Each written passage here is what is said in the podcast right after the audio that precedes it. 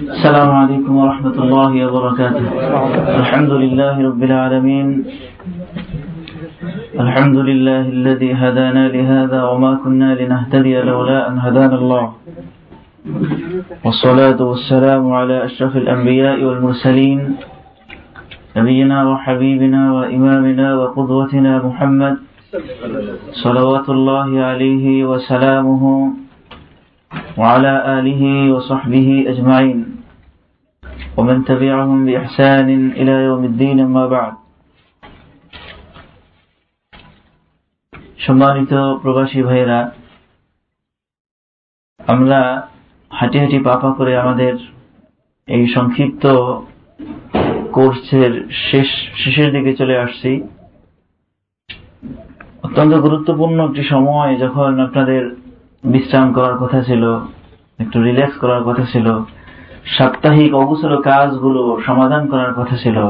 সব কিছু ফেলে রেখে আল্লাহ তালার দিন সম্পর্কে জানা আল্লাহর দিন সম্পর্কে জেনে বুঝে তার ভিত্তিতে জীবন গড়ার একটি মহান উদ্দেশ্যকে সামনে রেখে আপনারা এরকম একটি সুন্দর পরিবেশে নিয়মিত আসেন। আল্লাহ তালা আপনাদের সকলেরই সময়গুলো কবুল করুন। প্রিয় ভাইরা কোরআনুল করিমে রব্বুল আলামিন বলছেন কুল হাদিহি সাবিলি আদউ ইলা আল্লাহ আলা বাসীরাতিন আনা ওয়া মান আল্লাহ রাসূল সাল্লাল্লাহু আলাইহি ওয়াসাল্লাম আল্লাহ তাআলা বলছেন, হে রাসূল, আপনি বলুন হাদিহি সাবিলি, এটা হচ্ছে আমার পথ। আদউ ইলা আলা বাসীরা, যে পথে আমি আল্লাহ তাআলাকে ডাকি, আলা বাসীরাতিন জেনে বুঝে। শুধু আমি নই, বরং আনা ওমার ইত্তাবানি আমি এবং আমার যারা অনুসরণ করবে তারা। কোরআনের এই আয়াতের মূল দাবি হচ্ছে আল্লাহ তালার বান্ধারা আল্লাহ তালার গোলামেরা রব্বুল আলমিনের এবাদত বন্দি করার পূর্বে জেনে নিবে সঠিকভাবে কোনটা আবাদত কোনটা আবাদত নয়। প্রিয় ভাইরা এই জন্য মূলত আমরা আমাদের সময়গুলোকে কোরবান করে ধরনের প্রোগ্রামে হাজির হয়ে থাকি। এজন্য আমি আপনাদের সকলকে মোবারকবাদ এবং স্বাগত জানিয়ে আমি আমার আলোচনা শুরু করতে যাচ্ছি। আজকে আমাদের আলোচনার বিষয় হচ্ছে আরকানুল ইসলাম। এই আরকানুল ইসলামের উপর আলোচনা করতে গিয়ে যদি সময় থাকে, সামনের দিকে কিছুটা আমরা অগ্রসর হব। ইসলামের রকম সমূহ গত পর্বে আমরা ইমানের রকমগুলো আলোচনা করেছি। আরকানুল ইসলাম বা ইসলামের মূল স্তম্ভ বা রকম সমূহ আপনারা সবাই জানেন, ইসলামের মূল রকম হচ্ছে পাঁচটি। এ ব্যাপারে স্পষ্ট দলিল হচ্ছে, আল্লাহ রসুল সাল আলী ওসালামের সহি হাদিস সাল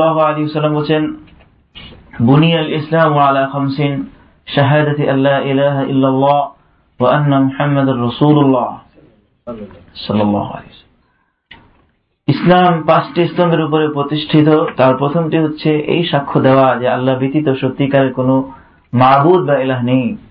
এবং মুহাম্মদুর রসুল্লাহ সাল্লাহ আলী সাল্লাম আল্লাহ রসুল এবং বান্দা।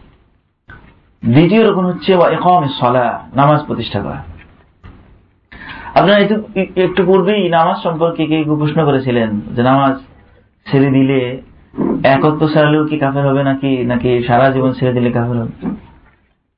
নামাজ হচ্ছে ইসলামের অন্যতম সেরা একটি রকম। আল্লাহ এবং তার রসুলের স্বীকৃতির পরেই নামাজের স্থান। এই জন্য ইসলামের এমন একটি রোকন হচ্ছে নামাজ যে রোকনটি যদি কোনো ব্যক্তি শুধু অস্বীকার নয়, বরং ছেড়েও দেয়, ইচ্ছা করে ছেড়ে দেয়, সেই লোক আর মুসলমান থাকে না, কাফের হয়ে যায়। এ ব্যাপারে অসংখ্য অগণিত দলিল রয়েছে, কোরআন এবং হাদিস। তার মধ্যে দুই দুইটি আমি উল্লেখ করতে চাই, শুধুমাত্র স্মরণ করিয়ে দেওয়ার জন্য। নতুবা আপনাদের সবারই কম বেশি জানা থাকার কথা। কোরআন করিমে রব্বুল আলমিন বলছেন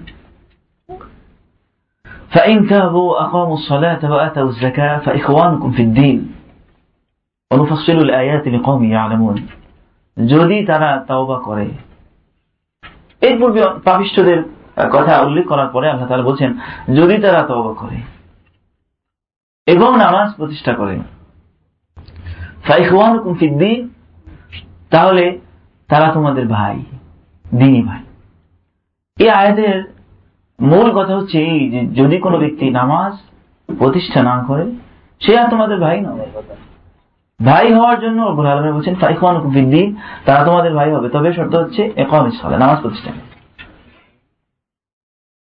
অতএব আপনার একই বাবার একাধিক সন্তান যদি থাকে সেই একই ঘরে জন্ম নেওয়ার পরে, একই বাবা, একই মা হওয়ার পরেও যদি কোনো ব্যক্তি বালিক হওয়ার পরে নামাজ না পড়ে, সে আপনার ভাই নয় সে আপনার দিনী ভাই নন এটাই কোরআন করিমের আয়াতের মূল দাবি সহোদর ভাই তো বটে সোয়া সোয়া আমার আলোচনার ভিতরে মাঝখানে কথা বলার সুযোগ নেই শেষে অন্য আয়াতের উপরে আলমী বলছেন فإن تابوا أقاموا الصلاة وآتوا الزكاة فخلوا سبيلهم যদি তারা নামা তবা করে এবং নামাজ পড়ে তাহলে ফখল্লু সাবিলাহম ওদের পথ আপনি ছেড়ে দিন এরপরে যুদ্ধের ব্যাপারে কথা বলা হয়েছে। এর মানে হচ্ছে, যদি তারা তবা করে এবং নামাজ পড়ে, তাহলে তাদের বিরুদ্ধে যুদ্ধ হবে না, কারণ তারা মুসলমান।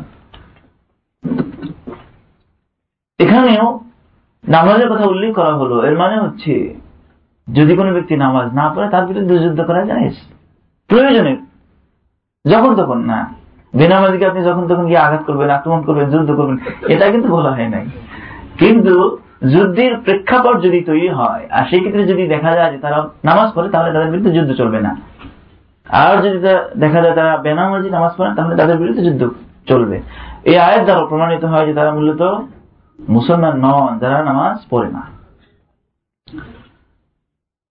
আল্লাহ সাল্লাহ আলী সাল্লাম একাধিক সহি হাদিস, তার মধ্যে অন্যতম একটি হাদিস হচ্ছে আল্লাহ সাল্লাহ আলী সাল্লাম বলছেন আল আহদুল্লাদি বাইনানা ও বাইনাহুম আসলা ফামান তারাকাহা ফাকাদ কাফারা আমাদের মাঝে আর ওদের মাঝে মানে কাফের বেঈমানদের মাঝে পার্থক্য হচ্ছে নামাজ। সুতরাং যে ব্যক্তি এই নামাজ ছেড়ে দিল, সে কুফুরি করল। অন্য হাদিসে রাসূল সাল্লাল্লাহু আলাইহি ওয়াসাল্লাম বলেন মান তাওয়াকা সালাতা মুতাআম্মিদান ফাকাদ কাফারা। যে ব্যক্তি ইচ্ছা করে নামাজ ছেড়ে দিল, সে কুফুরি করল। এই হাদিসের মধ্যে, যে দুটো হাদিস বলা হলো একটি হাদিসের মধ্যেও কিন্তু সময় বা যুগ এটাকে আপনার জুটে দেওয়া হয়নি জোরে দেওয়া হয়নি। এর মানে কি? অর্থাৎ, একটি হাদিসের মধ্যেও বলা হয়নি যে এতদিন নামাজ ছেড়ে দিলে সে কাফের, কুফুরি করল। এই হাদিসের কারণেই মূলত মহাকিকিন ওরা আমাদের দৃষ্টিতে, ফোকাহাদের দৃষ্টিতে, যেহেতু আল্লাহ রসুল সাল্লাহ আলিয়াল্লাম বলছেন ম্যান তাওয়াকা সলাত মুতাআম্মিদান যে ব্যক্তি ইচ্ছা করে নামাজ ছেড়ে দেবে। এবং এখানে যেহেতু কোনো নামাজের সংখ্যা বলা হয়নি, এর মানে হচ্ছে ইচ্ছা করে যদি কোনো ব্যক্তি এক অর্থ নামাজও ছেড়ে দেয়, ইচ্ছা করে, সে লোকটা কুফুরি করল। আর কুফুরের ইসমে ফাইল হচ্ছে কাফের। যে কুফুরি করে সে কাফের। অত্যন্ত মারাত্মক বিষয়। এই জন্য সম্মানিত ভাইয়েরা, নামাজের ব্যাপারে খুবই সতর্ক থাকতে হবে। কখনো যেন ইচ্ছা করে আমরা নামাজ আমাদের ছুটে না যায় অন্য হাদিস আলাইহি ওয়াসাল্লাম বাইনাল রজুল অবাইনাল কুফরি ও শিরক, তারকু সালাহ। একজন ব্যক্তি এবং তার শিরিক আর কুফুরের মাঝে পার্থক্য হচ্ছে নামাজ। সুতরাং যে ব্যক্তি নামাজ ছেড়ে দেয়, সে কুফুরি করে। এ ব্যাপারে অনেক দলিল, তো আমি শুধুমাত্র মূল দলিলগুলো উল্লেখ করেছি। মূল দুই একটা আয়াত এবং হাদিস থেকে দুই একটা হাদিস উল্লেখ করেছি। এতটুকুনি আমাদের নামাজের গুরুত্ব বোঝার জন্য যথেষ্ট। এবং প্রিয় ভাইরা এখানে একামাতি সলা এই শব্দটা আমি একটু সামান্য ব্যাখ্যা করতে চাই। নামাজের কথা যত জায়গায় বলা হয়েছে কোরআন কারিমে, সব জায়গাতে বলা হয়েছে নামাজ প্রতিষ্ঠা করো। নামাজ মানে কি? আমাদের এই নামাজ প্রতিষ্ঠার ব্যাখ্যা করতে গিয়ে বিভিন্ন লোকেরা ব্যাখ্যা করে থাকে। কেউ কেউ বলে রাষ্ট্রীয় ক্ষমতা দখল, কেউ কেউ বলে এই সেই ইসলাম প্রতিষ্ঠা, নানাভাবে ব্যাখ্যা করে। এগুলো কিন্তু সহি কোনো ব্যাখ্যা নয়। মুফাসরিন কোরআন করিমের যারা সঠিক মুফাসির যারা সালভে সালহিনদের মধ্যে যারা কোরআন করিমের ব্যাখ্যা করেছেন, তাফসির করেছেন, তাদের মধ্যে সর্বপ্রথম সাহাবাই রামদের ব্যাখ্যা যদি আমরা একটু পর্যালোচনা করি ইবনে আব্বাস থেকে শুরু করে ইবনে মসরুদ রাদিয়াল্লাহু আনহুমা এরা হচ্ছে বড় বড় মুফাসসিরিন যারা কোরআন কারীমের সবচেয়ে বেশি ব্যাখ্যা করতেন। এই সাহাবীদের ব্যাখ্যা এবং পরবর্তী সালফে সালিন তাবিঈনদের মধ্যে যারা মুফাসসিরিন তাদের মূল বক্তব্য হচ্ছে নামাজ প্রতিষ্ঠান মানে হচ্ছে নামাজের রোকন ওয়াজিব সুন্নত এগুলো সঠিকভাবে সময় মতো আদায় করা। এবং পুরুষের ক্ষেত্রে একটা এক্সট্রা অতিরিক্ত শর্ত জামাতের সাথে নামাজ পড়া।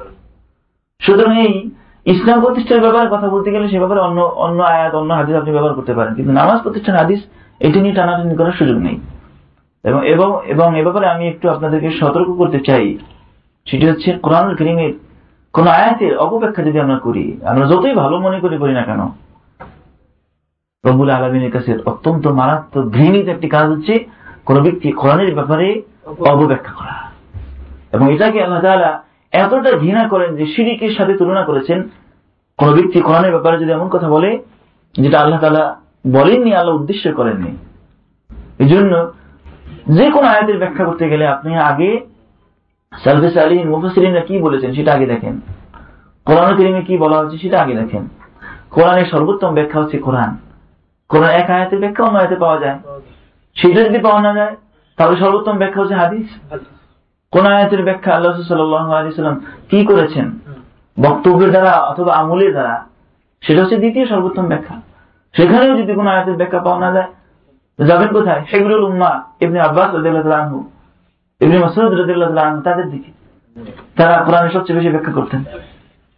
সাহাবাই কিরামদের বক্তব্য।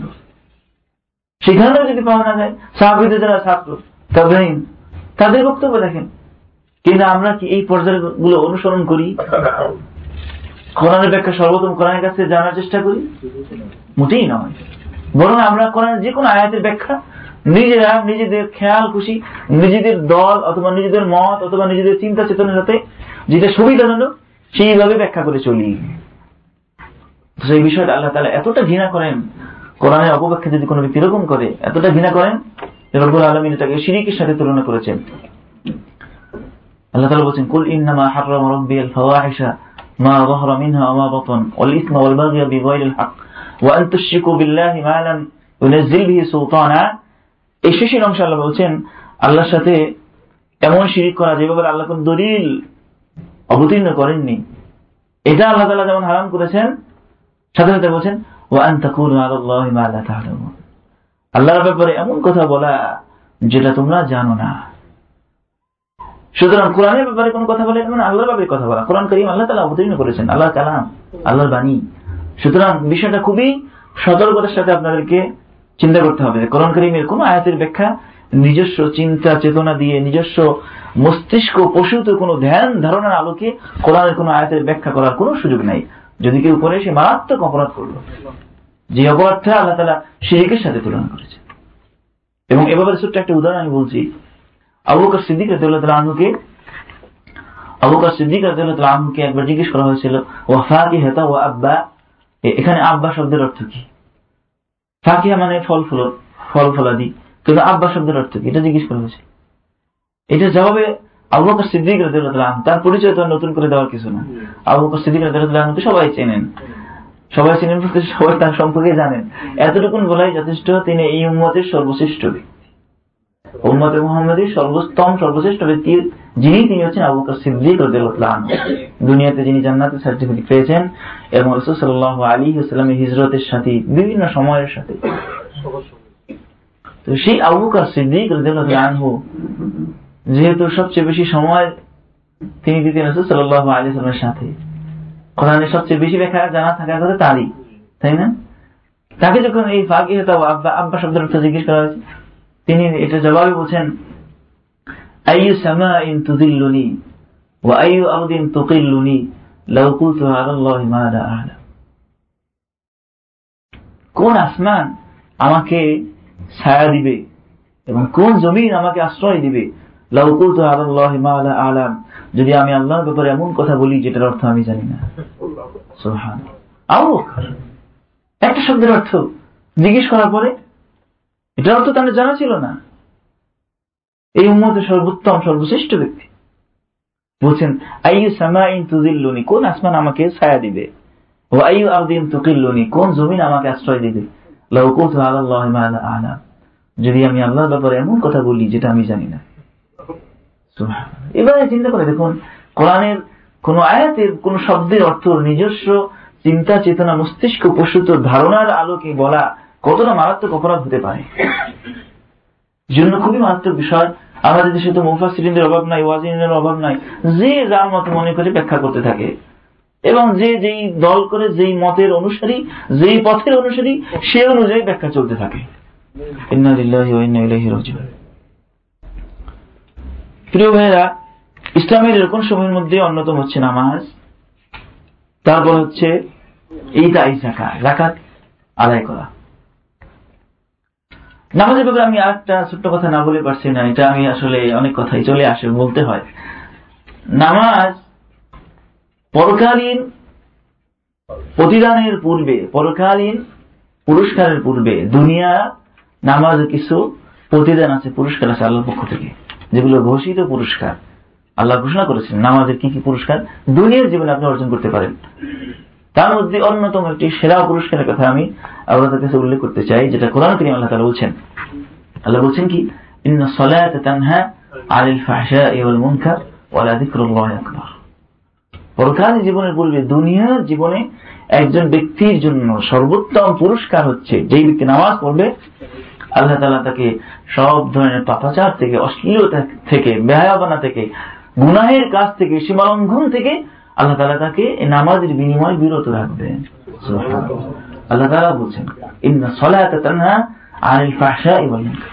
নিশ্চয় নামাজ সব ধরনের পাপাচার থেকে বিরত রাখবে। কে বলছেন? আল্লাহ। তালা বলছেন আসলাকু মিনাল্লাহি কিলা। আল্লাহ থেকে কে আছে বেশি সত্য কথা বলতে পারেন সবচেয়ে বড় সত্যবাদী যিনি তিনি হচ্ছেন আল্লাহ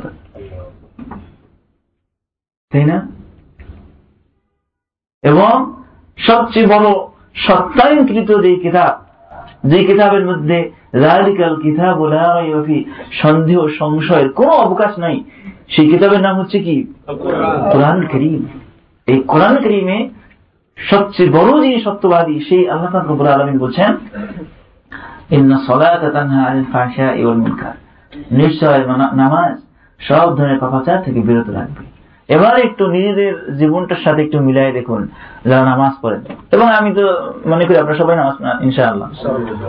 কোন সন্দেহ নাই আমার এই ব্যাপারে। কিন্তু আমার সন্দেহ হচ্ছে ওইখানে, আমরা যেহেতু সবাই নামাজ পড়ি, কিন্তু এই নামাজের দুনিয়াবি পুরস্কার প্রতিদান এটা আমরা পাচ্ছি কিনা? নামাজ আমাকে সব ধরনের পাপাচার থেকে বিরত রাখছে কিনা? সবচেয়ে বড় সত্যবাদী তিনি বলছেন, এবং সবচেয়ে বড় সত্য সত্যের যে কিতাব যার মধ্যে সন্দেহ সংশয়ের অবকাশ নাই রালিকার কিতাব বলা সেই কিতাবের মধ্যে বলা হয়েছে। দুনিয়াবি পুরস্কার, তানহা আনিল এবং মুনকার, সব পাপাচার থেকে বিরত রাখবে এবারে আসুন আমরা যারা নামাজ পড়ি, সব পাপাচার থেকে বিরত থাকি কিনা? যদি বিরত না থাকি আত্ম পর্যালোচনা করার সময় এসেছে। কেন আমি নামাজ থেকে দুনিয়াবি পুরস্কার পাচ্ছি না? তাহলে আগের মতো পুরস্কার কীভাবে পাবো? নিশ্চয়তা কোথায়? নামাজের দুনিয়াবি যে পুরস্কার এইটাই আমি তো পাচ্ছি না। তাহলে এই নামাজ দ্বারা আমি আখেরাতে পুরস্কার কীভাবে আশা করতে পারি? প্রথম পুরস্কার থেকে আমি বঞ্চিত হচ্ছি। তাহলে কারণটা কারণটা অবশ্যই আপনাকে পর্যালোচনা করতে হবে। আপনি নামাজ পড়েন, আবার সুদও খান। নামাজ পড়েন, আবার ঘুষও দেন। নামাজ পড়েন, আবার সিনেমাও দেখেন। নামাজ পড়েন, আবার সব পাপাচারের সাথে জড়িত। নামাজ পড়েন, আবার মিথ্যা কথাও বলেন। নামাজ পড়েন, আবার দোকাবাজিও করেন। নামাজ পড়েন, আবার মানুষের মনে আঘাতও দেন। নামাজ পড়েন, আবার গিবত করেন। নামাজও পড়েন, আবার দুশ্চর্চা করেন। নামাজ পড়েন, আবার চোখের জেনা করেন, মনির জেনা করেন। সব পাপাচার করেন। অথচ সবচেয়ে বড় সত্যবাদী তিনি বলছেন, নামাজ মানুষকে সব পাপাচার থেকে বিরত রাখবে।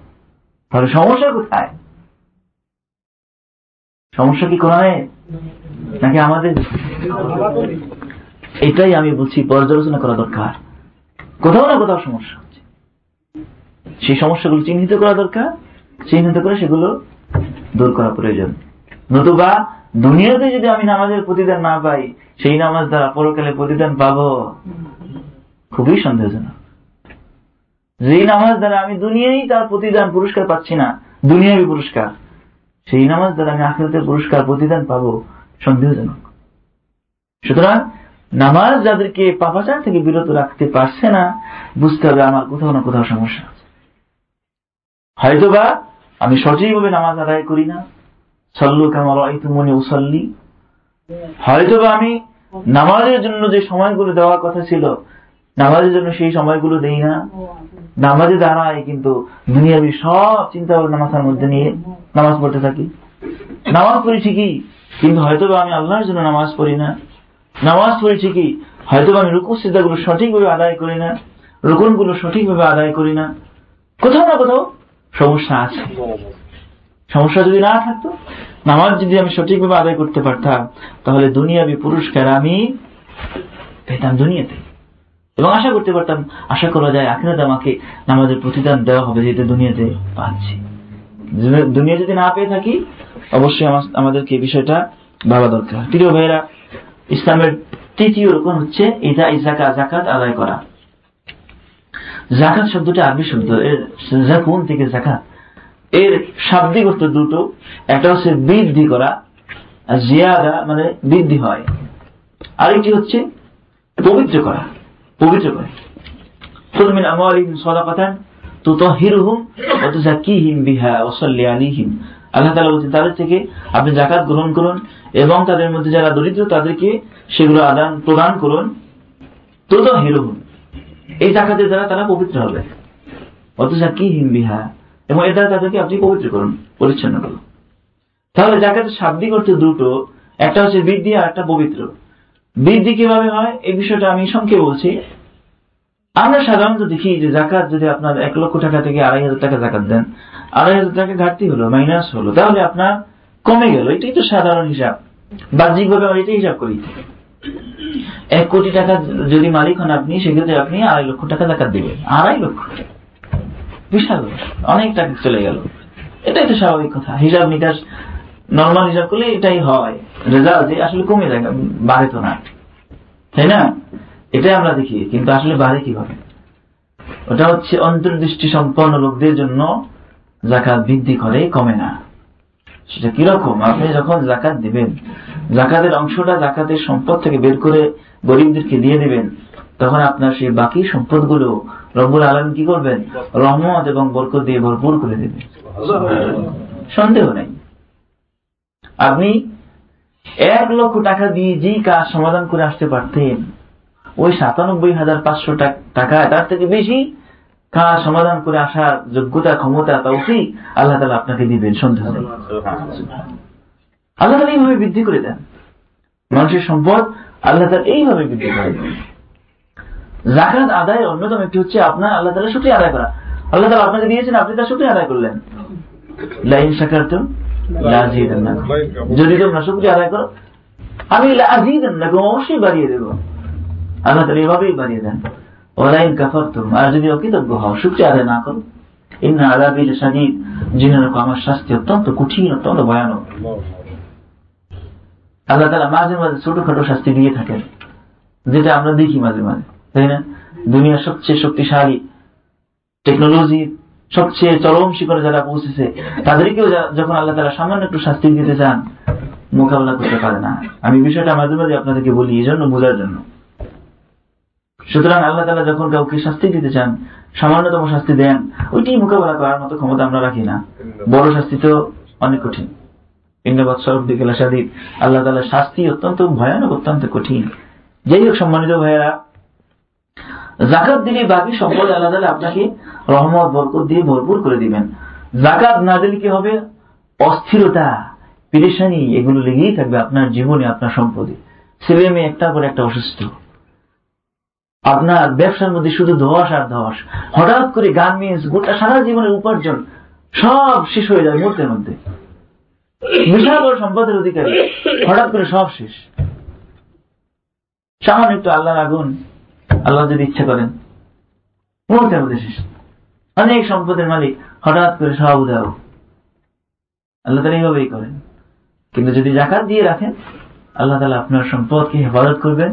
বরকত দিবেন, রহমত করবেন। আল্লাহ তালা আপনার জীবনটা শান্তি দিয়ে ভরপুর করে দিবেন, কোন সন্দেহ নেই। ছেলে মেয়ের কথা শুনে না, একটার পর একটা অসুখ লেগেই থাকে। নানা ধরনের অস্থিরতা, সামাজিক বিপর্যয়, সামাজিক নিরাপত্তাহীনতা নানাভাবে লোকেরা অস্থির হয়ে যায়। কিন্তু আসল কারণ তারা খুঁজে পায় না যে কারণ কি। কারণটা হচ্ছে এখানেই শান্তি যিনি মালিক, তার সাথে সম্পর্ক নাই। যাই হোক জাকাত জাকাত থেকে যদি আপনি জাকাতের অংশটা বের করে দেন, বাকি সম্পদ আল্লাহ তালা এইভাবে বৃদ্ধি করে দেন। আর একটা হচ্ছে পবিত্র করা। পবিত্র করা মানে হচ্ছে, আপনি যখন জাকাতের সম্পদ থেকে জাকাতের অংশটা বের করে গরিব মিসকিনকে দিবেন, বাকি সম্পদ পবিত্র হয়ে গেল। আর যদি এই জাকাতের অংশটা হকদার খেয়ে পৌঁছে না দেন, তাহলে গোটা সম্পদই আপনার অপবিত্র হয়ে গেল। শুধুমাত্র যে জাকাতের অংশটা অপবিত্র তা নয়, গোটা সম্পদই অপবিত্র। আপনি এক লক্ষ টাকা থেকে আড়াই হাজার টাকা যদি জাকাত না দেন তাহলে পুরো এক লক্ষ টাকাই আপনার অপবিত্র হয়ে গেল। আর এই অপবিত্র টাকায় এর মধ্যে তো আল্লাহ রহমত বরক থাকবেই তাই না? এটা অস্বীকার করেন। তো পুরো পুরো সম্পদ অপবিত্র হয়ে গেল। এইভাবে যেমন অপবিত্র হয়ে যায় তেমনি ওইভাবে রহমত বরকত আল্লাহ তালা তুলে নেন। যার জন্য জাকাতের অর্থ বৃদ্ধি এবং জাকাত অর্থ পবিত্র এইভাবে যার বাস্তব নমুনা অনেক যে হোক, এভাবে আমি দীর্ঘ কথা বলব না। আপনাদের কাছে শুধুমাত্র এই মেসেজটুকু পৌঁছে দিতে চাই যেহেতু আপনারা সবাই বিদেশের বাড়িতে কাজ করেন। এখানে এমন একজন তো নাই যে বিদেশে আছেন না, তাই না? দেশে আছেন। আছেন কেউ? সবাই বিদেশে আছেন। এর মানে সবাই উপার্জন করেন কম বেশি। একটু হিসাব নিকাশ করবেন সম্পদের। হিসাব নিকাশ করে তারপর দেখবেন যদি জাকাত আসে, জাকাতটা দিয়ে দিয়ে নিয়মিত। কমবে না, বরং বাড়বে।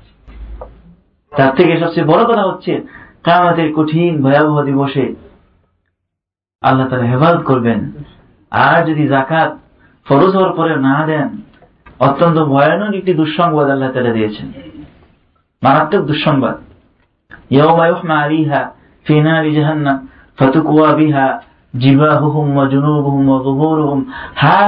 মা কানাস্তুম লিআনফুসিকুম ফাদুকু মা কুনতুম তাকনিসুন আল্লাহ তাআলা বলেছেন সূরা তাওবার মধ্যে ইয়াউমা ইউহমা আলাইহা ফি নারি জাহান্নাম।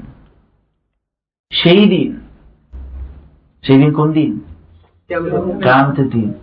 যেই দিন শুধু বিচারের দিবসটার সীমানা হচ্ছে কত? পঞ্চাশটি হাজার বছর। পঞ্চাশ হাজার বছর শুধু বিচার করতেই লেগে যাবে। সেই জীবনটা কত বড় আমি দু একবার আপনাদের কাউকে কাউকে বলেছি কেয়ামতের দিনের অথবা কেয়ামতের মানুষের মৃত্যুর পরবর্তী জীবনটাকে যদি আমরা দুনিয়ার সাথে হিসাব করি, কোন হিসাবে মিলবে না। মিলাতে পারবে। কারণ যদি বলেন কোটি কোটি বিলিয়ন বছর, তাও হবে না। কারণ কোটি কোটি বিলিয়ন বছর শেষ হবে, কেয়ামতের কেয়ামতের জিন্দিগি শেষ হবে না। এমন একটি অনদ অনাদি অনন্ত কাজ যা শুরু হবে, কোনোদিন শেষ হবে সেটা হচ্ছে পরকালীন জীবন। যার বিচার করতে লেগে যাবে পঞ্চাশ হাজার বছর। সেই অর্থাৎ কামাতিতে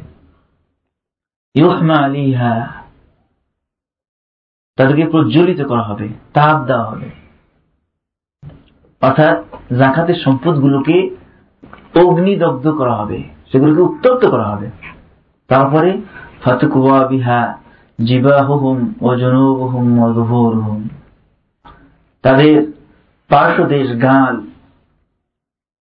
পাজর এবং পৃষ্ঠদেশ মানে পিঠ, এগুলোকে শেখা দেওয়া হবে সে আগুন দিয়ে। এরপরে বলা হবে কি? এটাই হচ্ছে ওই সম্পদ যেগুলোকে তোমরা পুঁজি করেছিলে, জমা করেছিলে, কিন্তু জাকাত দেওনি। ফাদুকো, সুতরাং স্বাদ গ্রহণ করো। মা কুম তুমি তাকে নিজন যা তোমরা জমা করেছিলে। সেই জমা কৃত সম্পদের স্বাদ তোমরা আস্বাদন করো। শাস্তিতে কখনোই সুসংবাদ হয় না, কিন্তু আল্লাহ তালা সুসংবাদ বলেছেন তাদেরকে তিরস্কার করার জন্য। এই জন্য প্রিয় ভাইরা সব সময় জাকাতের সম্পদগুলো হিসাব করবে। আমাদের এক শ্রেণি ভাইরা জাকাতের সম্পদ, জাকাত কি? টোটালি টোটাল সম্পদের কোনো হিসাব নিকাশ করে না। কারণ মনে মনে ধারণা করে যে মনে হয় আমার জাকাত হয়নি কারণ ভিতরে একটা ভয় আছে, যদি হয়ে যায় তাহলে তো দিতে হবে। অতএব মনে মনে ধারণা করি যে হয়নি হিসাব করে না। হিসাব না করে জাকাতও দেয় না। মনে মনে ধারণা করলে এইভাবে বেঁচে থাকার চেষ্টা করা। আপনাকে যিনি সম্পদ দিয়েছেন, তার আদেশে তাকে কিছু দিবেন? তিনি তো গ্রহণ করবেন না, তার পক্ষ থেকে নির্দিষ্ট কিছু প্রতিনিধি আছে তাদেরকে দিবেন। আল্লাহ এই জন্যই বলছেন, যত জায়গায় দান ফেরতের কথা বলেছেন, প্রায় বেশিরভাগ ক্ষেত্রেই আল্লাহ তালা বলছেন আমি তাদেরকে যে রিজিক দিয়েছি। এটা উদ্দেশ্য কি? উদ্দেশ্য হচ্ছে এই যে আপনি আল্লাহর পথে খরচ করার সময় এটা মনে করবেন না যে আমি আমার সম্পদ দিয়ে দিছি। আল্লাহ আমি তোমাদেরকে যা দিয়েছি, তার থেকে দাও। আল্লাহ দিল। তার থেকে আল্লাহর অর্ডারে আল্লাহর আদেশে কিছু বের করে দিবেন। আল্লাহ তালা নির্দিষ্ট কিছু ব্যক্তিদের কাছে সেটা দিতে এত কম্পন কেন? ভেতরটা কেঁপে ওঠে কেন? এত হিসাব নিকাশ কি জন্য? লোকেরা মনে করে, আল্লাহ জামা আমালাউ আদালা লোকেরা সম্পদগুলো বারবার গণনা করে। মানুষের চরিত্র এরকম যে সম্পদ থাকলে বারবার গণতে একটু ভালো লাগে। অনেক টাকা মানি বাবার পকেট জানে কত টাকা, তারপর আবার করে হিসাব করে। একটু বন্ধু ভালো লাগে মাসা আল্লাহ এত টাকার মালিক আমি। কারণ মানুষের স্বাভাবিক চরিত্র এরকম। এই জন্য আল্লাহ বলছেন আল্লাহ দাদা খালি বারবার বর্ণনা করে। এবং ধারণা করে, ইয়াহসাবু, মনে করে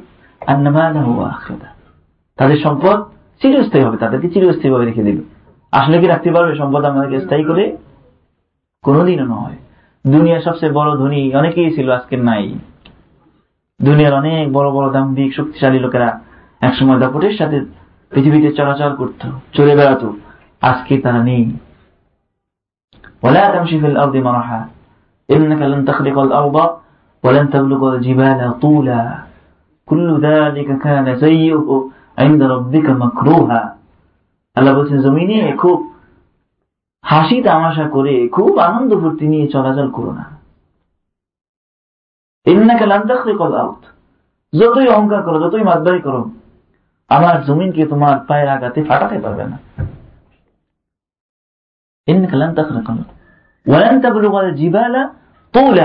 আর এই যে বিশাল বিশাল পাহাড় পর্বত আমি রেখে দিয়েছি এত বড় লম্বা তুমি কোনোদিন হতে পারবে না। পারবেন নাকি ওয়ালান তাবলুগ আল জিবালা তুলা সুতরাং কিসের ভিত্তিতে অহংকার? কিসের ভিত্তিতে এত দাম্ভিকতা? কিসের জন্য এত মাতবাড়ি? অতএব প্রিয় ভাইরা জাকাতের সম্পদগুলো এরকম মনে মনে হিসাব করবেন না যে মনে হয় আমার হয় নাই। অতএব হিসাব নিতে দরকার না হিসাব করুন। আপনার জাকাতের যে নিসাব, পঁচাশি গ্রাম স্বর্ণ অথবা পাঁচশত পঁচানব্বই গ্রাম রূপার পরিমাণ যদি থাকে জাকাত আদায় করবেন সম্পদে দেখবেন আল্লাহ তালা কীভাবে রহমত বরকত দিবেন। আর যদি না দেন, হিসাব না করেন, অথচ জাকাত ওয়াজিব হয়ে থাকে। দুনিয়াতেও যেমন বিপর্যয়ের সম্মুখীন হবেন, আখেরাত তো আসি আল্লাহ তালা উভয় জগতের বিপর্যয় থেকে আমাদেরকে হেফাজত করুন। এই জন্য জাকাতের সম্পদের হিসাব সবসময় সবসময় করবেন। এবং একটা নির্দিষ্ট সময় চিন্তা করবেন যে আমি প্রত্যেক বছর এই সময় হিসাব করব। যদি জাকাতের পরিমাণ হয় জাকাত দিয়ে দেবো। সাপোজ আপনি রমজান মাসকে নির্দিষ্ট করে নিলেন। প্রত্যেক বছর যখনই রমজান আসলো, হিসাব করে দেখুন আপনার সম্পদের পরিমাণ কত। যদি জাকাতের পরিমাণ হয়ে যায়, দিয়ে দেন। এই সম্পদগুলো আল্লাহ আপনাকে দিয়েছে। আমি তাদেরকে যা দিয়েছি, তার থেকে দেন আপনি নিজে নিজে উপার্জন করেননি। নিজে নিজে কষ্ট করেছেন কিছু দিয়েছেন আল্লাহ আপনি সাপোজ টাকা পয়সা দিয়ে জমি কিনেছেন, জমিতে কা তোমার ধরি কি জন্য? আমি অনেক জমির মালিক। জমিটা তো আল্লাহ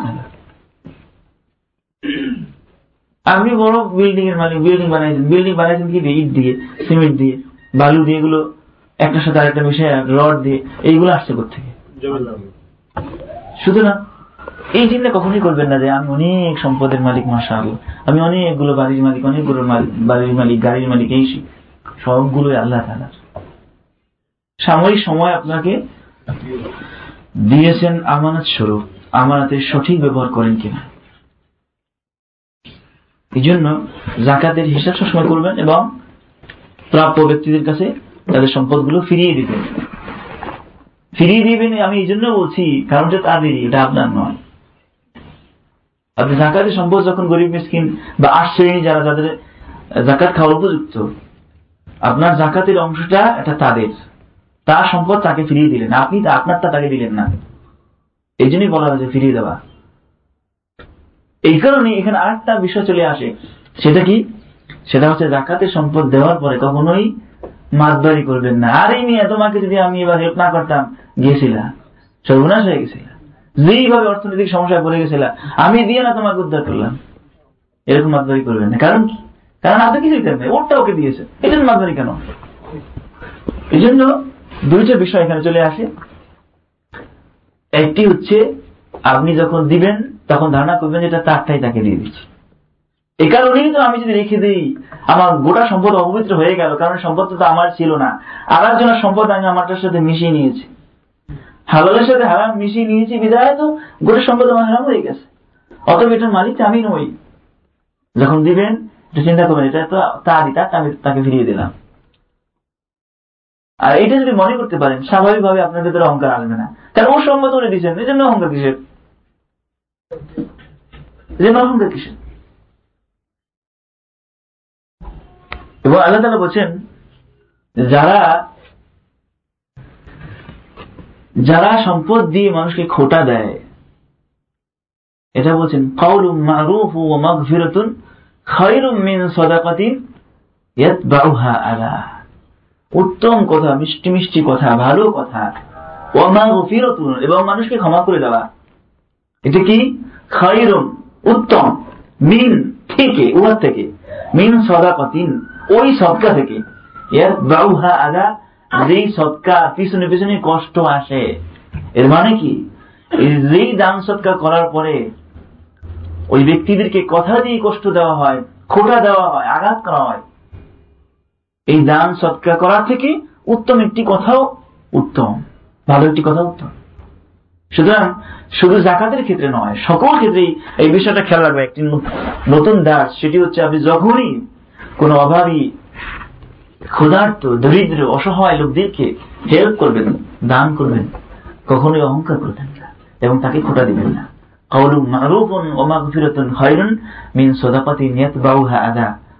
উত্তম কথা এবং লোকদেরকে ক্ষমা করে দেওয়া ওই সৎকা থেকে উত্তম, যেই সৎকার পিছনে পিছনে কষ্ট আসে।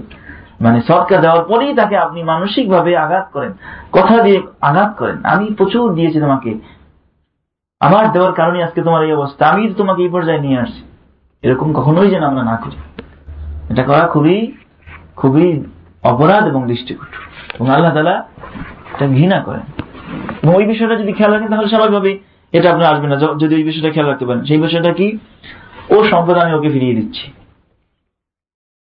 এটার অধিকার তার, আমার নয়। এটা খেয়াল রাখবে এটা খেয়াল রাখলে তাহলে আর অহংকার আসবে না। তাহলে আর গর্ব হবে না ভিতরে। জাকাত দেওয়ার ব্যাপারে কিছু কথা বললাম। এবং চূড়ান্ত কথা এটাই নিয়মিত একটা সময় আপনি নির্ধারণ করবেন করে নিবেন। প্রত্যেক বছরই সেই সময়টা যখনই আসবে, হিসাব করে দেখবেন আপনার জাকাতের সমপরিমাণ সম্পদ আছে কিনা নেশাব পরিমাণ আছে কিনা। এবং নেশাব নেশাব হচ্ছে পঁচাশি গ্রাম স্বর্ণ অথবা পাঁচশত পঁচানব্বই গ্রাম রৌপ্য। এবং এখানে আরেকটা মশালা, সেটি হলো পঁচাশি গ্রাম স্বর্ণের দাম যদি হয় এক লক্ষ টাকা, ধরে নেন এক লক্ষ টাকা। আর পাঁচশত পঁচানব্বই গ্রাম রূপার দাম ধরে নেন পঞ্চাশ হাজার টাকা। রূপার দাম অনেক কম, সেই হিসাবে ধরে নেন পঞ্চাশ হাজার টাকা। সুতরাং আপনার কাছে যদি পঞ্চাশ হাজার টাকা থাকে, তাহলে আপনাকে জাকাত দিতে হবে। কারণ রূপার পরিমাণ হয়ে গেছে। আমরা শুধু স্বর্ণের হিসাব করি রূপার খবর রাখি না। দুটোটার হিসাব রাখতে হবে। যদি স্বর্ণের পরিমাণ না হয়, তাহলে খোঁজ নিবেন যে রূপার দাম কত? পাঁচশো পঁচানব্বই গ্রাম রূপার দাম কত? সেই পরিমাণ হলো কিনা? যদি দেখেন সে পরিমাণ হয়ে গেছে জাকাত দিয়ে দেবেন। দুইটার যে কোনো একটা সম পরিমাণ হলেই নেশা পরিমাণ হলেই আপনাকে জাকাত দিতে হবে। আমরা বাঁচার জন্য যত পথ আছে সেই পথগুলো অবলম্বন করি তার মধ্যে এটা একটা। শুধু স্বর্ণের খবর নেই রূপার খবর রাখি না। কারণ চিন্তা করি রূপার খবর নিতে গেলে যদি হয়ে যায় স্বর্ণের পরিমাণ তো হয় না অতএব আমার মনে হয় জাকাত আসে না। এত হিসাব নিকেশ কি দরকার? এত হিসাব নিকেশ কি দরকার? আল্লাহ তো আপনাকে দিয়েছেন। তার দেওয়া সম্পদ থেকে তার পথে ব্যয় করবেন। এটা নিয়ে এটাই তো বললাম। পঁচাশি গ্রাম স্বর্ণ অথবা পাঁচশত পঁচানব্বই গ্রাম রূপা। হিসাব করে দেখবেন মার্কেটে কত আছে? মার্কেটে হিসাব করে দেখবেন। পঁচাশি গ্রাম স্বর্ণ কত এখন? গ্রাম কত এখন? একশো পঞ্চাশ মনে হয়। একশো পঞ্চাশ যদি হয় সত্তর সত্তর। আচ্ছা একশো পঞ্চাশ যদি ধরেন তাহলে পঁচাশিতে কত আসবে? হিসাব করেন। এই হিসাবটা আপনারা করবেন। আমি তো হিসাব নিয়ে সময় নষ্ট করা দরকার নেই। এই হিসাবটা আপনার বাসায় গিয়ে করবেন। ক্যালকুলেটর দিয়ে হিসাব করবেন টাকায় কত আসে। শোয় শোয় শোয় শোয় আমার ঠিক বাসায় গিয়ে হিসাব করবেন যে পাঁচশো পঁচানব্বই গ্রাম রূপার দাম কত। এই কোন পরিমাণ যদি হয় তাহলে আপনার টাকা হয়ে গেল। খালাস। আর দিবেন কত? শতকরা আড়াই পার্সেন্ট। একশোতে আড়াই টাকা। এক লক্ষে আড়াই হাজার। এইভাবে দিতে থাকবেন। হিসাবটা খুবই সহজ। তবে জাকাতের আবার কিছু শ্রেণি ভেদ আছে। মানে সব সম্পদে জাকাত নাই নগদ অর্থ এটা জাকাত আছে, কারণ এটা স্বর্ণ এবং রূপার হুকুমেই নগদ অর্থটা আসে। দ্বিতীয় হচ্ছে জমিনে উৎপাদিত ফসল। এটা একটা আলাদা হিসাব আছে ওইটার জাকাত দিতে হয়। তৃতীয় হচ্ছে তৃতীয় হচ্ছে আপনার চতুষ্প জন্তু জানোয়ার। ওইটা একটা জাকাত আছে। চতুষ্প জন্তু জানোয়ার মধ্যে কি আছে? গরু, ছাগল এবং উঠ তিনটা জাকাত আছে। চতুর্থ হচ্ছে ব্যবসায়িক সম্পদ। ব্যবসায়িক সম্পদের হিসাবটা ওই স্বর্ণরূপের হিসাবেই চলে আসবে। আর বাকি যেগুলো, ফসলের জাকাতগুলো আমি আসলে এটা নিয়ে খুব দীর্ঘ আলোচনা করতে চাচ্ছিলাম না, কিন্তু জাকাতটা আসলে গুরুত্বপূর্ণ মাসাল, এই কারণে কয়েকটি কথা বলতে হচ্ছে। জমিতে উৎপাদিত ফসলের জাকাতের একটা মূল মাসালা জেনে নেন, ভবিষ্যতে কাজে লাগবে। জমিনে যে ফসলগুলো হয়, সব ফসলের আকার দিতে হয় না। তার মধ্যে নির্দিষ্ট কিছু ফসল আছে, নির্দিষ্ট কিছু কোয়ালিটি আছে। সেই কোয়ালিটি সম্পন্ন সম্পদেরই জাকাত দিতে হয়। সেই কোয়ালিটিটা হচ্ছে এই যে কোনো সম্পদ আপনার কিটে দীর্ঘদিন রাখা যায়, ঘরে রাখা যায়, নষ্ট হয় না। এটা একটা গুণ। আর দ্বিতীয় গুণ হচ্ছে যেটা আপনার ওজন করে বিক্রি করা হয়, ওজন করে, পালা পৈরানে ওজন করে বিক্রি করা হয়। এই দুইটা গুণ সম্পন্ন সম্পদে জাকাত দিতে হবে। যেমন চাল, ডাল, গম, ভুট্টা এই ধরনের যেগুলো, এই সম্পদে জাকাত দিতে হবে, জমিন উৎপাদিত ফসল। এবং সেটার ক্ষেত্রে আরেকটা মশালা হচ্ছে, আপনার, তার নিসাব হচ্ছে খমসা আউসুক পাঁচ ওসাক। প্রত্যেক ওসাক আবার বলা হয়, ষাট শাক বলা হয়, এক ওসাক।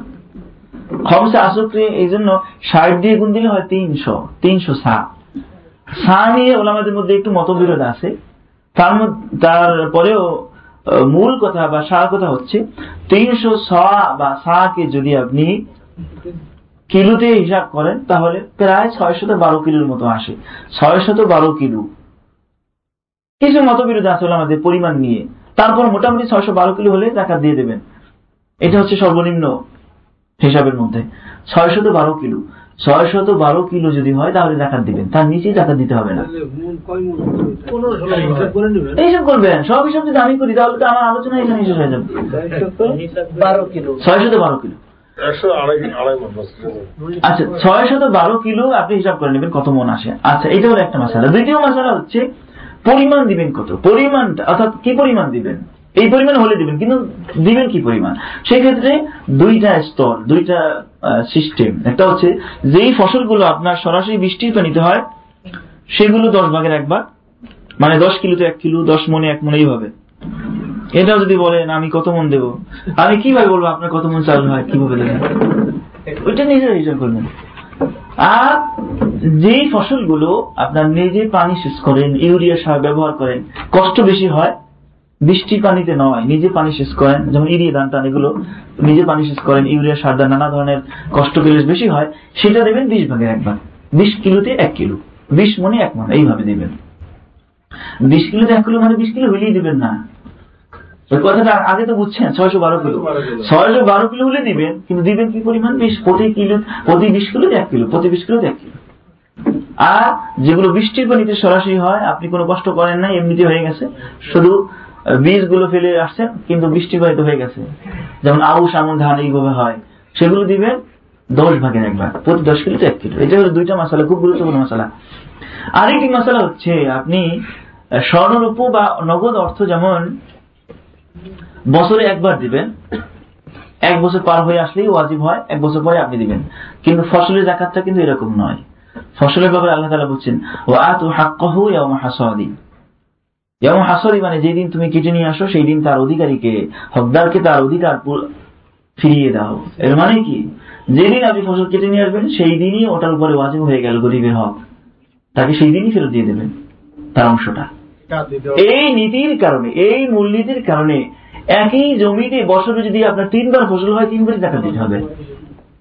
একই জমিতে বছরে যদি তিনবার ফসল হয়, তিনবারই আপনাকে জাকাত দিতে হবে।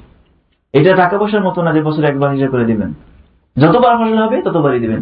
ও আত হাক্ক হই আমার হাসদ এবং ওই আগের নিয়ম অনুযায়ী ছয়শত বারো কিলো অথবা তার থেকে বেশি যদি হয়, তার থেকে কম হলে দিতে হবে না। এবং ফসলের আমি গুণগুলো বলে দিচ্ছি কি কি গুণ সম্পন্ন ফসলের জাকাত দেবেন?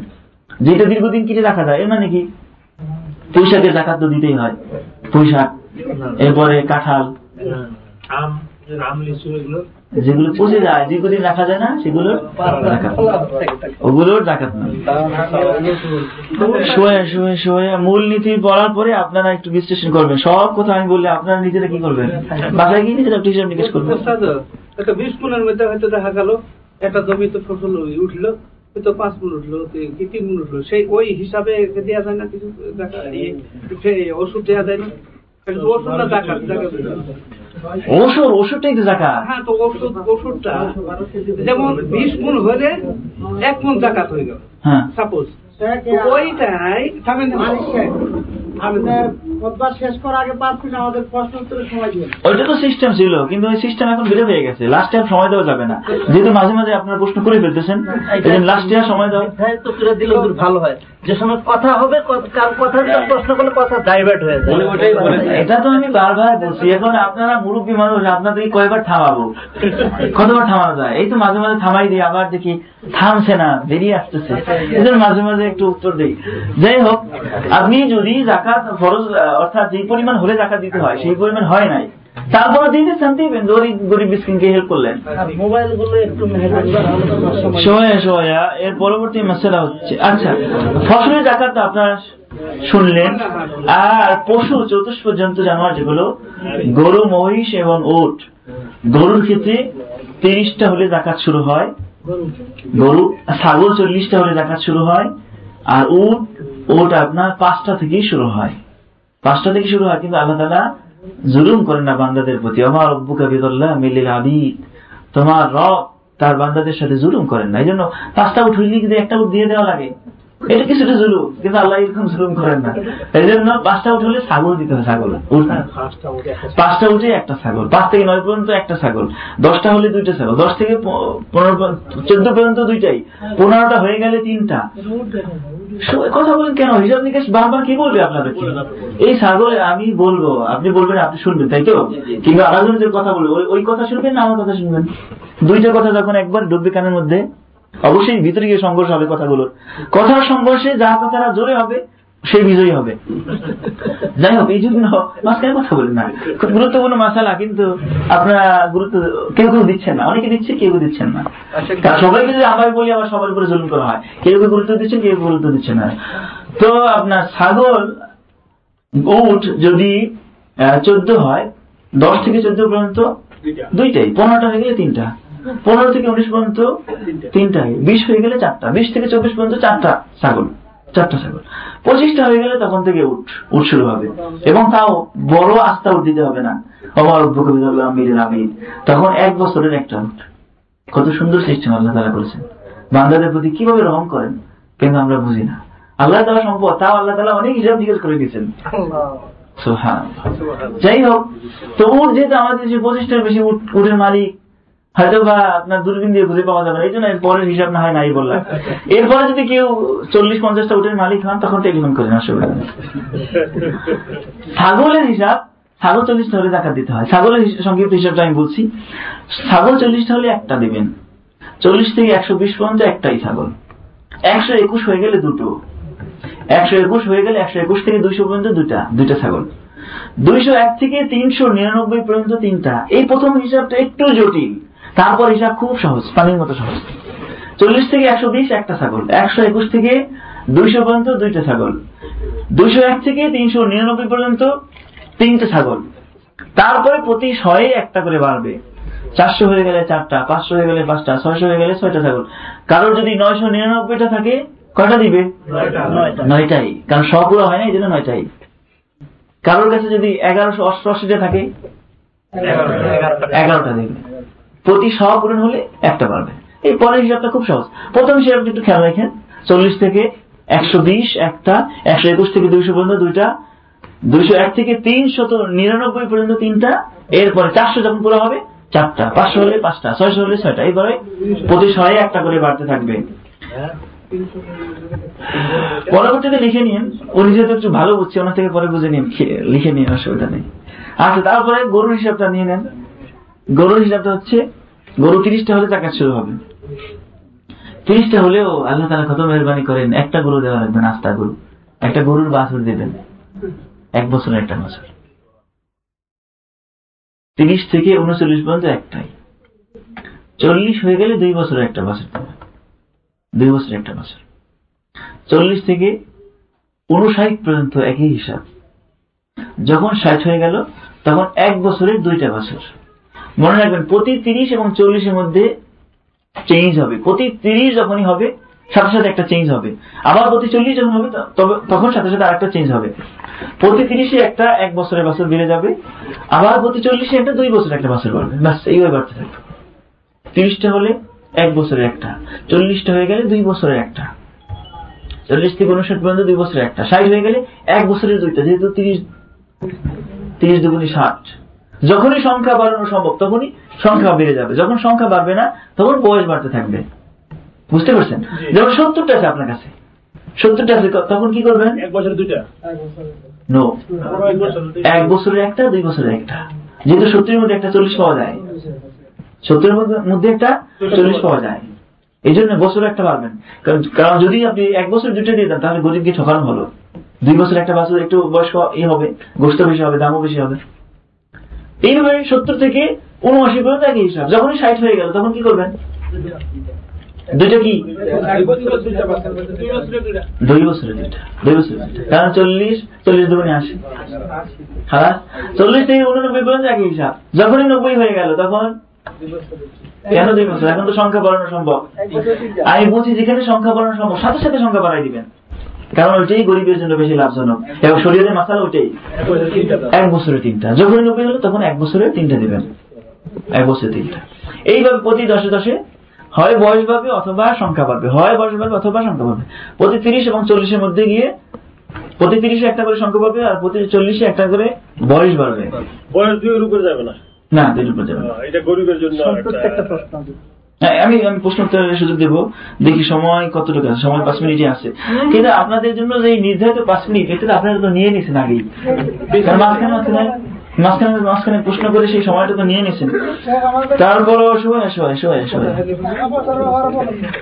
কি বলব? টাকা পয়সা আমাকে দিয়ে দেবেন। প্রশ্নোত্তরের ব্যাপারে প্রশ্নোত্তরের ব্যাপারে আপনাদেরকে মূলনীতি বলে দেওয়া হয়েছে। একবারে প্রথম দিন। আপনাদেরকে বলা হয়েছে যে প্রশ্নোত্তর দেওয়ার সময় বলা হবে কার প্রশ্ন আছে। যারা যারা আছে, হাত তুলবেন। তাদের মধ্যে থেকে যাকে বলা হবে, আপনি বলেন, আপনি বলবেন। কিন্তু সবাই মিলে প্রশ্ন করলে কারটা উত্তর দেব? শুনবই বা কোন কথা? এখন বলেন প্রশ্ন কার কাছে আপনি তো আগেই বলে ফেলছেন যদিও আমি শুনি না কিন্তু বলে মুরব্বী মানুষ সেই বেশি দরকার। জি বলেন। টাকা পয়সা সম্বন্ধে আমরা কীভাবে কি টাকা। মুরব্বী মানুষ তো একটু স্বাভাবিক একটু বুঝতে অসুবিধা হয়েছে। টাকা পয়সা হ্যাঁ টাকা পয়সা কীভাবে জাকাত দেবেন এই তো?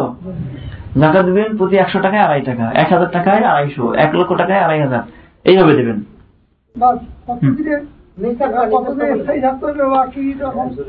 এক বছর।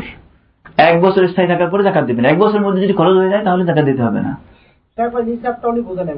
আমি আমি বুঝছি তো আমি বুঝছি আমার বোঝা লাগবে না বুঝছি তো। কিন্তু ওনাকে একটা টাকা করে বুঝতে হবে তাহলে তো বুঝবেন। আবার সে আবার প্রশ্ন করবে। আপনি আড়াই পার্সেন্ট শতকরা আড়াই পার্সেন্ট দিবেন জাকাত। এইটা হলো প্রথম। দ্বিতীয় হচ্ছে এক বছর অতিক্রম হওয়ার পরে জাকাত দিবেন। এক বছরের মধ্যে খরচ হয়ে গেলে জাকাত দিতে হবে না। তৃতীয় হচ্ছে কত হইলে জাকাত দিবেন? ওইটা আমি অনেকবার বলছি কিন্তু ওই হিসাবটা হিসাবটা আমি হিসাব তো ডাইরেক্ট কোনো হিসাব নাই। আমি বলতে পারব না যে পঞ্চাশ হাজার হইলে জাকাত দিবেন। হিসাবটা হলো স্বর্ণরূপের সাথে রিলেটেড স্বর্ণ এবং রূপার সাথে রিলেটেড এবং ওইটার দাম যদি ওঠানামা করে এই জন্য ওটা আমি পরিমাণ নির্দিষ্ট করে দেওয়ার সুযোগ নাই। স্বর্ণ এবং রূপাকে হিসাব করতে হবে। আপনার পঁচাশি গ্রাম স্বর্ণের দাম কত? পাঁচশত পঁচানব্বই গ্রাম রূপার দাম কত? ওই দুইটার যে কোনো একটা পরিমাণ হইলেই আপনি টাকা দিবেন। এখন দুইটার পরিমাণ যদি বলেন, আমাকে বলে দেন কত পরিমাণ। এইটা বলা সম্ভব না। পাঁচশো পঁচানব্বই গ্রাম রূপা অথবা পঁচাশি গ্রাম স্বর্ণ। না না বুঝছে, আলহামদুলিল্লাহ, বুঝছে বুঝছে। এখন বুঝছেন। এখন বুঝছে ইনশাল্লাহ আশা করি বুঝছেন, তাই না? আচ্ছা আপনার লিখিলেন লিখিলেন হ্যাঁ। আলহামদুলিল্লাহ আমার প্রশ্নটা হচ্ছে যে যে পঁচাশি গ্রাম স্বর্ণ অথবা যে রূপার পঁচাশি গ্রাম স্বর্ণের আমি এই বছর এটা জাকাত দিয়ে দিলাম। এরপরে আমার মাল এই মালটা স্থায়ী হইল। এটার সাথে কোনো সংযোজন হইল না আর কিন্তু সংকোচন আর হয় নাই। এই মালটাই আছে। পরের বছর কি আমাকে এই মালটার আবার জাকাত দিতে হ্যাঁ, আবার দিবেন আবার দিতে হবে। আবার দিতে হবে। যতদিন থাকবে ততদিন দিতেই থাকতে হবে কিন্তু যদি সাপোজ দিতে আচ্ছা হ্যাঁ উত্তর তো আমি দেবো। যদি আপনারাও কেউ উত্তর দিতে চান বলেন আমি ইংলিশ নেই অসুবিধা নেই। কেউ কেউ যদি বলে যে আমি কিছু উত্তর দিতে চাই ওই ভাইকে আমি পারমিশন দেবো সমস্যা নাই। না আমার কোনো অসুবিধা নেই কারণ অনেক মাসালা আপনারা হয়তো ভালো জানতে পারেন আমার থেকে। এটা আমি মজা করার জন্য বলছি না। এটা রিয়েলি। কেউ হয়তো বা কারোর কাছে আমার থেকে ভালো উত্তর থাকতে পারে। যদি কেউ বলেন যে এই প্রশ্নটার উত্তর আমি দিতে চাই আমি তাকে ওই যে মুরব্বী প্রশ্ন ওই যে মুরব্বী যে প্রশ্ন করছে ওইটাই তো উত্তর?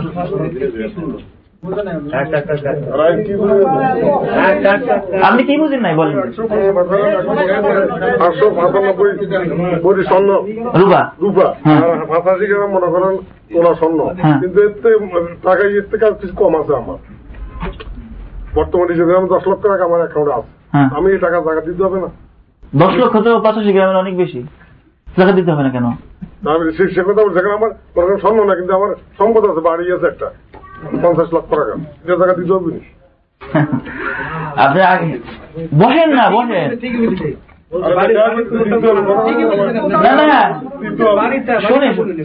আপনি। নিজে মাসালা বুঝেন না কিন্তু সেই বিরক্তিটা আমার উপরে প্রকাশ করলে তো হবে না।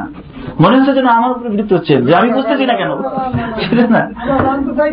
জানতে চাচ্ছেন তো আমি তো উত্তর দিচ্ছি কিন্তু একই একই প্রশ্নের উত্তর বারবার কেন? বুঝতে হবে মাসালা। মাসালা সঠিকভাবে বুঝতে হবে। আপনি সব সময় টাকা নগদ টাকা আছে সাপোজ নগদ স্বর্ণ নাই। নগদ টাকা আছে রুবাও নাই স্বর্ণ নাই। সেই টাকাটাই দেখবেন যে বাজার মূল্য স্বর্ণের বাজার মূল্য কত? পঁচাশি গ্রাম স্বর্ণের দাম পরিমাণ আছে কিনা? আপনার কাছে পাঁচ লক্ষ টাকা আছে। এখন দেখেন পাঁচ লক্ষ টাকা পঁচাশি গ্রাম স্বর্ণের দাম নাকি তার থেকে আরও বেশি? যদি দেখেন পঁচাশি গ্রাম স্বর্ণর দাম তাহলে টাকা দিবেন আর যদি দেখেন পাঁচ লক্ষ টাকা কিন্তু সত্তর গ্রাম স্বর্ণের দাম পাঁচ লক্ষ টাকা। তাহলে টাকা দিবেন না। কারণ নিসাব পরিমাণ হয় নাই। যে কোনো একটা মিলাবেন স্বর্ণ অথবা রূপার যে কোনো একটা মিলাবেন। এখন আপনার আর একটা প্রশ্ন, যেটা বাড়ির প্রশ্ন। বাড়ির মশালা আলাদা। বাড়ির মশালা আপনি বাড়ির দাম ধরবেন না। আপনার একটা বাড়ি আছে, এক কোটি টাকার বাড়ি। ওইটা যদি এক কোটি টাকা হিসাব করে জাকাত দেন, আড়াই লক্ষ টাকা। সোয়া সোয়া। এক কোটি টাকার জাকাত হচ্ছে আড়াই লক্ষ টাকা। আড়াই লক্ষ টাকা জাকাত দিতে গেলে বাড়ি বিক্রি করে জাকাত দিতে হবে। কারণ ভাড়া আপনি আড়াই লাখ টাকা পাবেন না। এই জন্য বাড়ি যাদের আছে, বাড়ি অথবা এই ধরনের সম্পদ যারা যাদের আছে ওইটার ব্যবসায়িক যা আসবে, সেটার আপনি জাকাত দেবেন। আপনার বাড়ি থেকে বছরে যা ব্যব- ই পেয়েছেন, ভাড়া পেয়েছেন, সেই ভাড়া দেখবেন পঁচাশি গ্রাম স্বর্ণের পরিমাণ আছে কিনা। যদি তার থেকে কম থাকে, তাহলে জাকাত নাই। আর যদি দেখেন পঁচাশি গ্রাম স্বর্ণ অথবা তার থেকে বেশি আছে, অথবা পাঁচশত পঁচানব্বই গ্রাম রূপা কিংবা তার থেকে বেশি আছে, বাড়ির যে ভাড়া পেয়েছেন সেটা, বাড়ির দাম না কিন্তু, যা ভাড়া পেয়েছেন, তাহলে জাকাত দিবেন শতকরা আড়াই পার্সেন্ট মূল বাড়ির জাকাত দিতে হবে না। কারণ মূল বাড়ি জাকাত দিতে গেলে আপনার বাড়ি বিক্রি করে করে এবছর একতলা বিক্রি করে দেবেন, সামনের বছর দুই তালা বছর এটা আল্লাহ তালা আমার বুকে বেজাল্লাহ মিলে নাবির আল্লাহ তালা বান্ধবদের প্রতি জুলুম করেন প্রশ্ন শেষ তো। প্রশ্ন শেষ সময় শেষ। প্রশ্ন শেষ সময় শেষ। ওনার প্রশ্ন মনে হচ্ছে খুব জটিল যে দাঁড়াই গেছে। এর মানে হচ্ছে খুব কঠিন প্রশ্ন। যে কোনো অর্জিত অর্থ দিয়ে মনে করেন যে কোনো প্রতিষ্ঠান বা সম্পদ কিনতে তারা কি অর্থের জায়গা দিতে হবে টাকার জায়গা দিতে হবে। কোনটা?